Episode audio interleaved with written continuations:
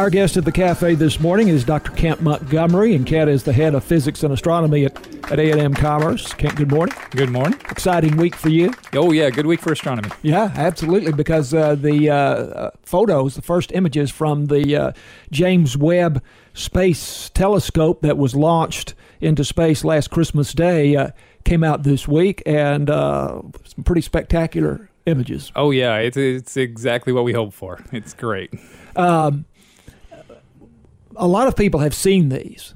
And uh, my question is, and this this is uh, not a, a, very intelligent question probably, but if if if if we as individuals could could go into deep space and look through the telescope, is this what we would see, or, or are these enhanced in, in some way. These these are very enhanced. Uh, when you look through a telescope, your eye can't take long exposures. Ah. And so, and these, if you look at the images, most of these are like hundreds to thousands of images that they've been taken over several months, and then they combine them all together to get this really deep elaborate image. So I see. a lot of post processing, a lot of uh, Uh-huh. work goes into these pictures. It's yes. like sometimes you see a, a photo of the night sky on Earth and it's just covered with stars, and I think, well, gee, I've, you know, I've never seen the stars look quite like that. But so yeah, your, your eyes will never pick Uh-huh, that up. Right. Yes. Right. Well, fantastic. These are these are great. Uh, So they released four photographs. Yeah, four photographs and then one spectra of a exoplanet. Uh, we'll, we'll talk about that.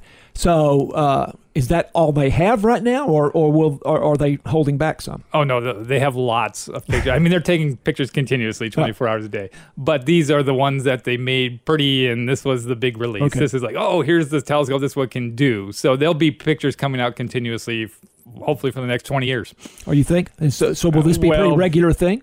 Well, yeah, um, and it, because it's a public domain, it's like the Hubble Space Telescope. When they take these images, for the first six months or so, whoever the the principal investigator is gets to use them. But after that, they become public domain. Anybody can have these pictures. They're not private or owned. They're the government says they're there, and you can get every picture like the Hubble Space Telescope is taken.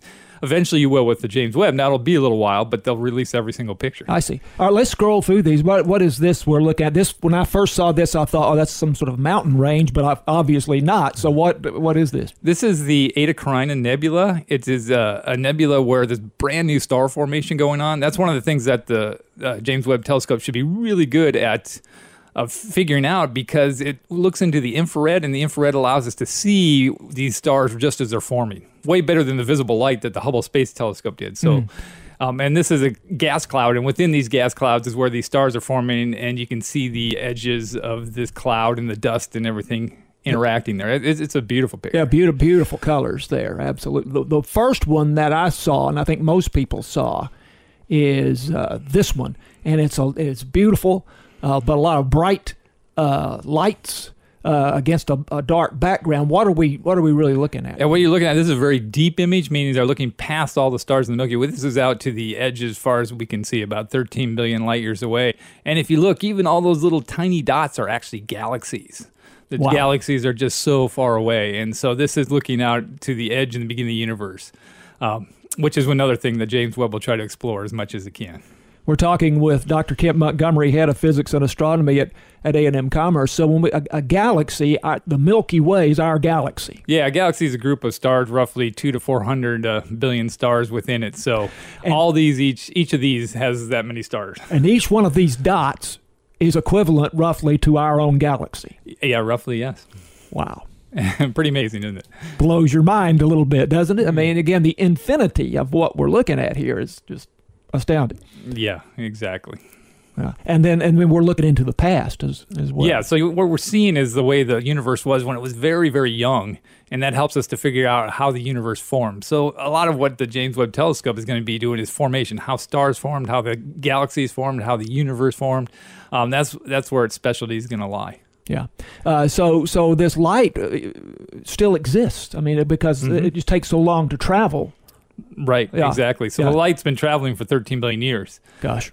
Well, amazing. So this this was uh, let's see. This was the one you I think did you like you like the first one we saw the best, but what is this that we're, we're looking at? This is the uh, planetary nebula. It kind of looks like an egg shape out there. So Uh-huh. when a star like our sun dies, um, it produces this cocoon of gas. It essentially ejects its outer layers of material into space, and this is what we're seeing: is the death of that low mass star.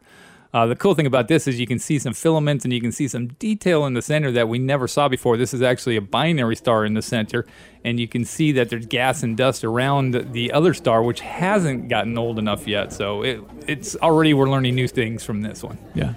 So uh, we're almost out of time here, but uh, very quickly, what uh, in a sentence or two, what are we going to learn?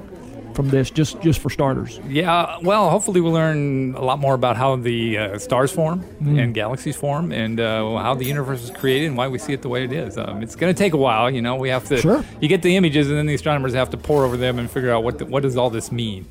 Was there anything especially surprising? To you that you, you saw from these? Um, probably the, the neatest thing was the one we didn't talk about, the spectrum, because we we couldn't from the ground. It's very hard to see exoplanets at all you can only kind of see their effects. But to get the spectrum of the atmosphere of an exoplanet is pretty amazing. So we can see what gases and stuff are what's around that planet. An exoplanet is a planet around a different star. And so we can look at the atmospheres. When you start looking at the atmospheres, then you can start saying, hey, well, maybe these are the kind that might have life in it. Wow. So those details are, are amazing. Exciting. Kent, thanks for having a cup of coffee with us again. You're welcome. Dr. Kent Montgomery with Physics and Astronomy at A&M Commerce. You're starting today's morning edition on your station, 88.9 KETR.